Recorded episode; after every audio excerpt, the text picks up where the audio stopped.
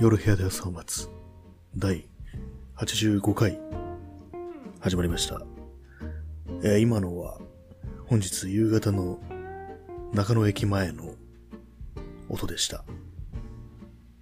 えー前にあの、こう、都心の方ではなんか、その街の状態がどんな風になってるのか、ちょっと気になるっていうようなことをね、私が友人に聞いたんで、ま、そういう感じで、まさに街の音を録音して流すっていうようなことをちょっと今やってみたという次第です。まあ、今日ですね、うん、夕方、まあ、やっぱりあの、通勤、通学のね、人たち、まあ、帰り、帰り道の人たち、やっぱりまあまあいましたね。その駅の前なんでね。その辺はまあまあいたんですけども、他、ちょっとね、離れてると、お店とかにはまあやっぱり人がいない、結構減ってるような感じでしたね。やっぱりある程度こう、意識というかね、してるのかなっていうふうに思いましたけれども、まあそれでも、なんていうかこう、焼け石に水みたいなものを感じないでもないですね。まあそういう自分も外に出て、ね、そんなあの、駅前とかにいるわけなんでね、そういうわけなんで、まあ、あれ、でも、そうですよね、あの、緊急事態宣言の時ほどではないっていう何をね、やってても結局はそういうところに行き着くんですけども。で、まあそれで今日、感染者800人超えというね、ことでね、勝負の3週間、ね、何だったのかという感じですけども、まあ、そんなわけで始まりました。えー久々にね、こうね、外でこう、マイクを使って録音するなんてことやってみましたけども、結構いい音で撮れるな、みたいに思いましたね。この部屋で使ってるマイクよりもいいのかなっていう。まあ、ステレオだから、結構ね、その、周囲の状況とかが、モノラルに比べると、ちょっと掴みやすいような、その、ね、ヘッドホンとかイヤホンで聞いてたりすると、まあ、そんな風な感じですね。えー本日はあの、お便りが一通来てますので、それを読んでいきたいと思います。えーラジオネーム、ジャンクロード・バンダムさん。すごいですね。ジャンクロード・バンダムからお便り来るっていう、そ相当、ね、すごい放送だな、とね、なりまし、なってきましたね。さあ、盛り上がってまいりましたって感じですけれども、えー喋れないことについて喋ってるのが面白いです。そこから思わぬ話題が急に出る感じとか、一個テーマがある時の方が喋りがスムーズですが、2点3点するのも楽しいです。クワマンのカレー屋には行ったことありません。はい、えーありがとうございます。あ、ジャンクロード・バンダムさんは、クワマンのカレー屋には行ったことないんですね。結構想像してみると面白い感じしますけどもね、ジャンクロード・バンダムがクワマンのカレー屋にいるっていう、ね、ことを想像してしまいましたけど、今。まずドアをね、回し蹴りで開けていくところを想像しますよね。自分の中のその、ジャンクロード・バンダム感がだいぶ古い、90年代前半ぐらい止まってると思うんで、これが正しいのかどうかちょっとわかんないですけども、ね。まあ、当然普通に開けて入っていかないよなっていう感じはしますけども、ね。まあ、自分の頭の中で今、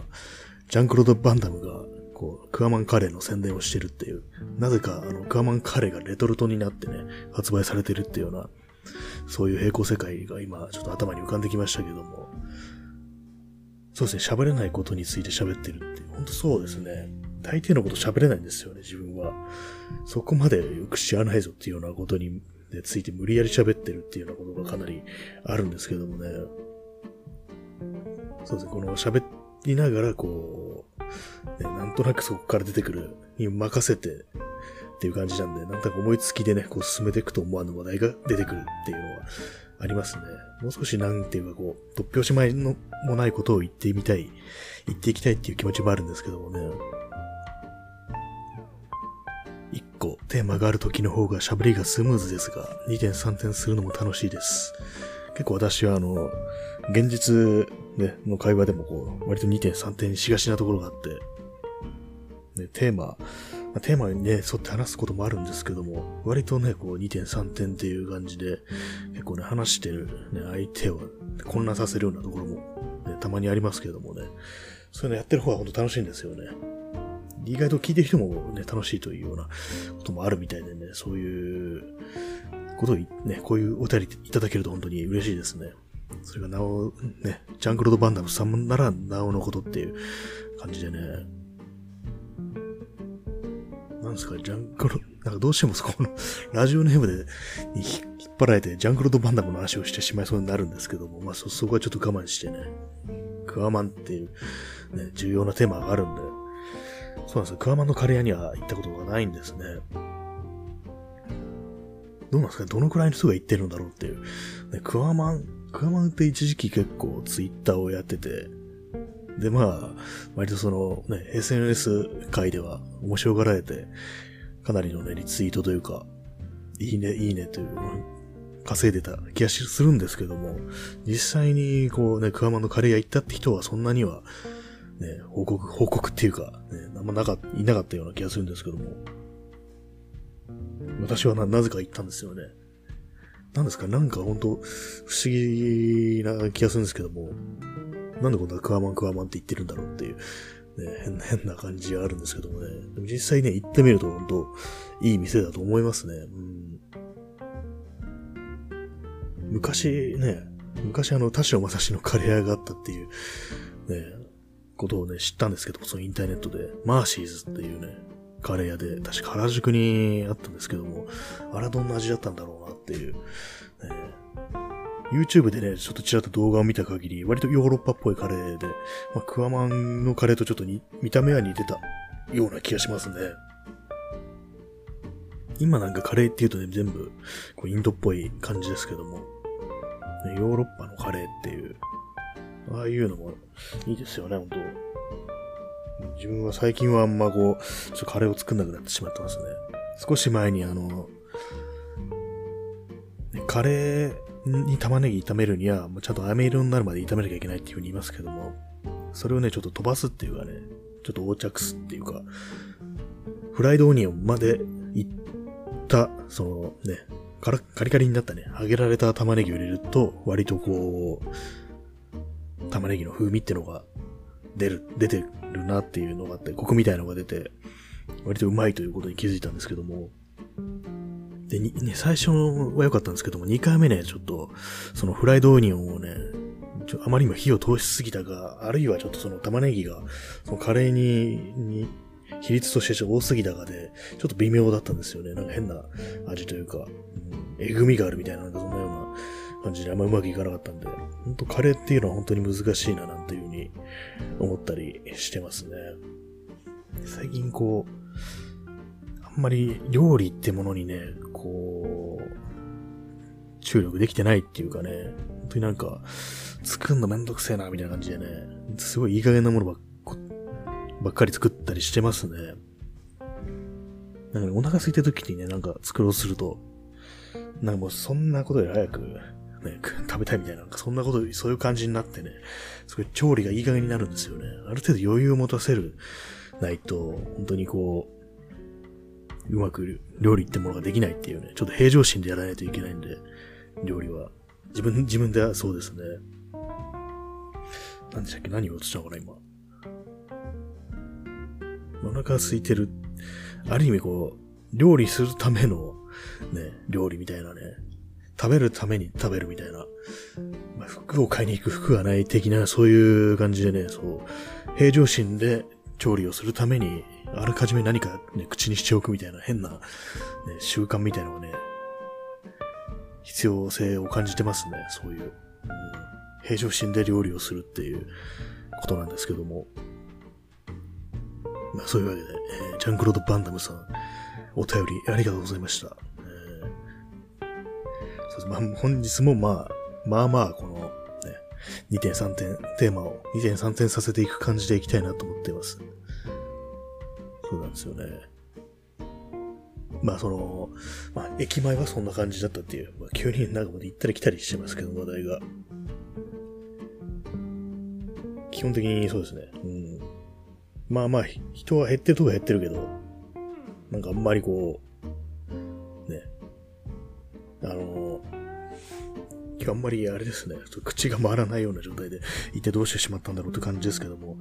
あれです、あの、緊急事態宣言の時にほどではないっていうね、結局そういう結論に至ってしまうんで、うん、ちょうどね、そう、外で、その、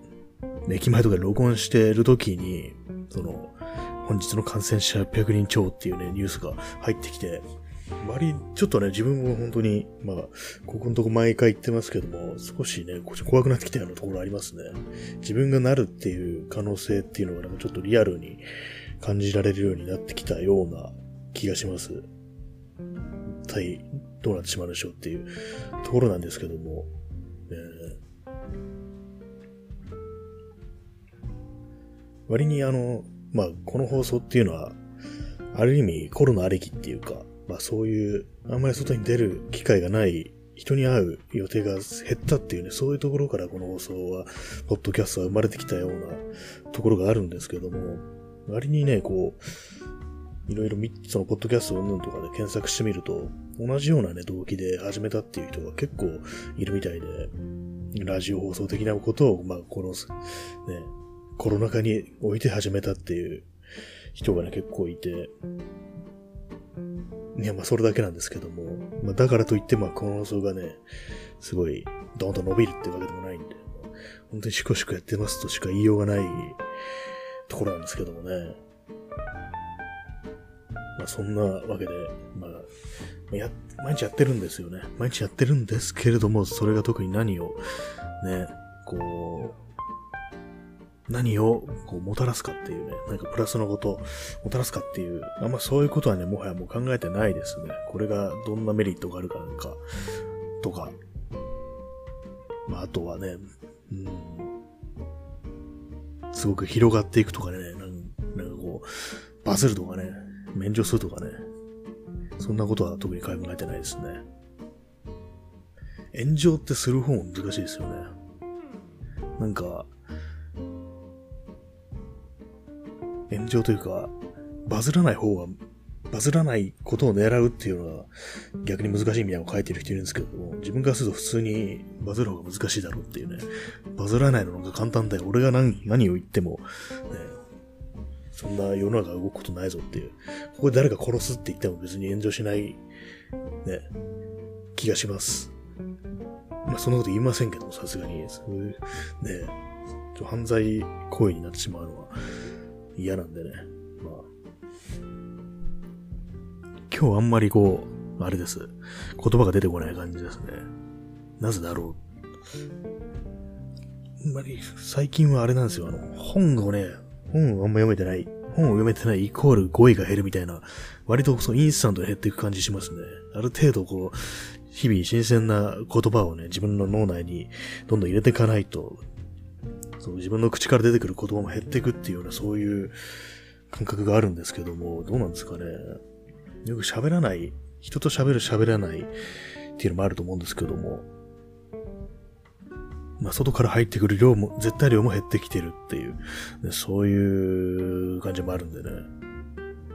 あとはまあ、こういう風に喋るに際して、どこに向けて喋ってるのかっていうものが曖昧になってくると、本当に本当に独り言みたいな感じになってくると、ちょっとね、その、喋りがあやふやな感じになってくるようなところありますね。基本的にこのことについて今日はね、喋りたいみたいな、はっきりしたものが一つでもあると、まあ、まあ、あとはまあ誰かに向けてとかね、こういう人人に向けて喋りたいっていうようなことがね、まあ一つでもはっきりしてることがあれば、割とスムーズに言葉が出てくるんですけども、それがない場合ね、本当に、つっかいがちになっちゃってね、全然こう、ね、あんま言葉が出てこないっていう感じになるんですよね。だからまあそういうふうに考えてね、まあ、じゃあ今日の放送は、ジャンクロード・バンダム本人に向けてね、喋ってるっていうふうに考えてみようと思ったんですけれども、まずね、日本語は多分通じないと思うんですよ、ジャンクロード・バンダムには。ジャンクロード・バンダムって結構フランス人っぽい名前なんですけども、ど実際どうなんですかね？どこの方なのかという気がするんですけども、私、個人のジャンクロード・バンダムの思い出は特にないですね。なんか、あれありましたよね。バスケットボールの選手の派手なスタイルのデニス・ロットマンでしたっけ？ロードマンでしたっけ？なんかそれと二人で、ね、出てる、なんかバディもののアクションにかかってるような気がするんですけども、確かミッキー・ロックも出てたと思うんですけども、なんかね、確かミッキー・ロックが地雷を踏むシーンがあって、あ、今これ、すごいネタバレですね。まあ別にいいやと思ってるんで言っちゃいますけども、まああるんですよ。まあそれだけなんですけども、うん、その映画ぐらいで、あとなんかあったかな。あ、なんかジョン・ウーの映画にも出てましたよね。ジョン・ウーが監督で、主演がジャンクロード・バンダムっていうのもありましたね。あと、プレデターの一作目で、プレデターの中身を演じてるのがジャンクロード・バンダムだっていうような、そういう説があったような気がするんですけども、あれ多分違うってましたよね。なんかな、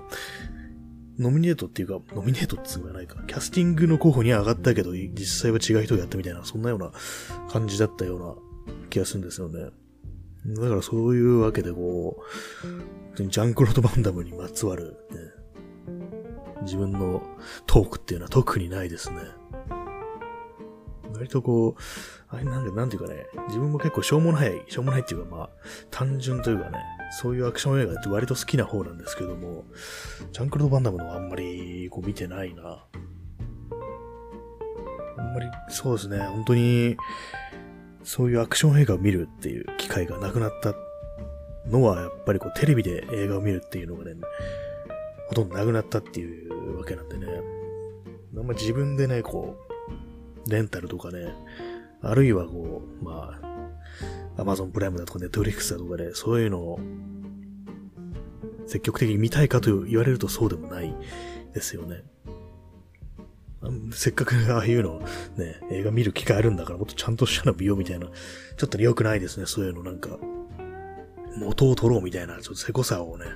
感じてしまいますね。アクション映画、アクション映画、最近見たアクション映画、直近で見たやつ、なんだろうな、あの、狼をさらばのリメイク版、あの、ブルース・ウィスが、ね、チャールズ・ボンソンの役をやってるっていう。オリジナルでチャールズ・ブロンソンがやってた役を、まあ、ブルース・ウィスがやったってやつなんですけども、それ見たな。あんま面白くなかったですね。なんか、あのね、狼をさらば、まあ、自警団ものの映画なんですけども、基本なんかすごい暗い作風だったと思うんですよね。うん。まあ、それだけなんですけども。なんかね、その、ブルース・ウィリス版は結構、ちょ陽気な、陽気って言ったら変ですけども、結構割となんか普通のアクション映画っぽくなってて、なんかあの、オリジナルにあった異様な感じがあんまなかったような気がしますね。オリジナルのあれは本当に自警団っていうかね、死刑なんでね、その犯罪者を自分の手でね、殺していくっていう、まあ、犯罪なんですよね、それは。で、まあ、その、まあ、犯罪行為だっていうことに対する、ね、自覚というかね、これは、この主人公はやべえやつだみたいな、そういう描写があったと思うんですけども、そのブルース・ウィリス版は、まあ、そうなくって、割と普通の復讐ものみたいな、なんかそういう感じになってた記憶がありますね。割とその、オリジナルのそのチャールズ・ブノンソンは、の狼をさらばは、初めてね、こう、その、悪いやつをね、撃ち殺すシーンからですけども、帰ってきて、とうとうやってしまったっていう風に、ね、膝から崩れ落ちて頭抱えるっていうようなシーンがあるんですよね。その人を殺したということの恐怖っていうね、そういうものをね、描いてるところもね、意外にもあったんですよね、その一作目には。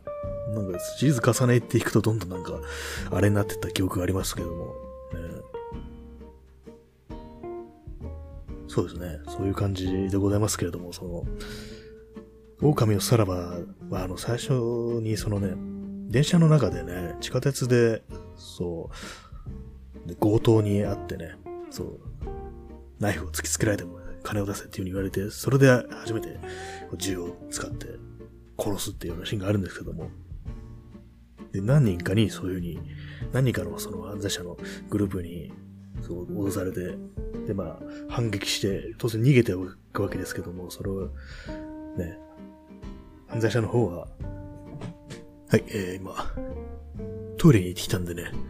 ちょっとさっき何の話をしてたか忘れちゃったんですけども、えー、あ、そうですね、狼をさらばの話で、まあその、チャールズ・ブロンソンが地下鉄で犯罪者に反撃して、で、まあ、その犯人グループのうち一人が逃げていくんですよね。それがあの、足を引きずりながら、足を打たれて、引きずりながら、こうね、車内をね、逃げていくんですけども、そのシーンがあの、ちょっとね、この間、この間っていうか、少し前にあったあの、ジョーカーっていう映画で、全く同じシーンがあって、あ、これは狼をさらばのあのシーンだな、なんていうふうに思った記憶があります。えー、まあ、そんなわけでね、狼をさらばについては、これまでです。何を笑ってるんだって話ですけども、なんでこの話をしてるのかちょっとわかんなくなったんでね、なんか不思議な感じがして思わず笑ってしまいました。えー、あ、もう20分も喋ってますね。ちょっとびっくりですね。今日は何の話をしたか全く思い出せないんですけども、大体ね、こう、あれなんです。一回ね、録音して、で、あ、これ、あかんなと思ってね、いかんなと思ってね、たまに撮り直す時もあるんですけども、まあ、そういう場合2回目だとね、喋りがスムーズなんでね、一回の、試しに、試しにつかもウォーミングアップ的に話して喋って、で、まあそれはまあボツとして、改めて録音するなんていう風にやるのもいいのかもしれないですね。まあそうすると今度はフレッシュさが失われるかなっていうふうに思うんですけども、なんか、こんなどこの誰ともわかんないようなね、やつがやってる放送なんてフレッシュも何もないだろうっていう、そういう気もするんでね。まあ、それもありかななんて思ったりしてます。実際あの、一旦今あの、トイレに行くことによってインターバルを挟んだら、少しちゃんと喋れるっていうか、さっきみたいに詰まることが減ったんで、だからやっぱり準備運動ってのはこう喋るということにね、おいても結構重要なのかななんて思ったりしますね。まあ、そんなわけで、本日ね、よくわからない感じで話をさせていただきましたけども、ふと思い出したんですけども、あの、前にやってたあの、ラジオトーク、このアンカー FM じゃなくて、ラジオトークっていうスマートフォンアプリで、まあ放送してた、まあシーズン1ですね。その時はね、あの、1回の放送があの12分っていう制限があったんで、1日のうちにね、2度も3度も4度も5度もってね、アップロードするときがあったんですけども、こっちのアンカーヘムに来てからはそういうのなくなったんで、ある意味、なんか、そう納得いかなかったら、まあそのうちの、その日のうちにもう一回またやるみたいなね、そういう無茶なことをしてもいいのかななんていうふうに思ったりはしますね、久々に。こう、勢いに任せるっていうのをね、もうまたやってみるのもありかもしんないですね。ここ最近、最近というか、ここ数ヶ月割とね、このシーズン2になってからは、ちょっと落ち着いてるというかね、まあ、悪い意味で、こう、悪く言えばこう元気がないみたいな、そういうような感じになってきたんで、最初のね、その、シーズン1の頃のね、なんか適適当さというか、あの時はかなり、あれでしたね。まあ普通に外で歩きながらとかなんで雑音はいっぱい入るわ。で、なんか声も、録音レベルも妙に小さかったりとかそういう、ね、かなり荒削りな感じだったんで、まあ、逆にあの感じに戻ってくのもいいのかなと思いますね。まあ今でも荒削りっちゃ荒削りなんですけどね。まあ、そういうわけで、本日はこの辺で終わりとさせていただきたいと思います。まあ、そういうわけで、皆様本日も、えー、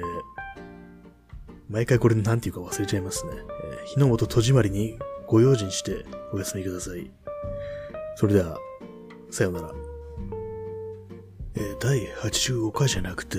86回でしたね。はい。改めまして、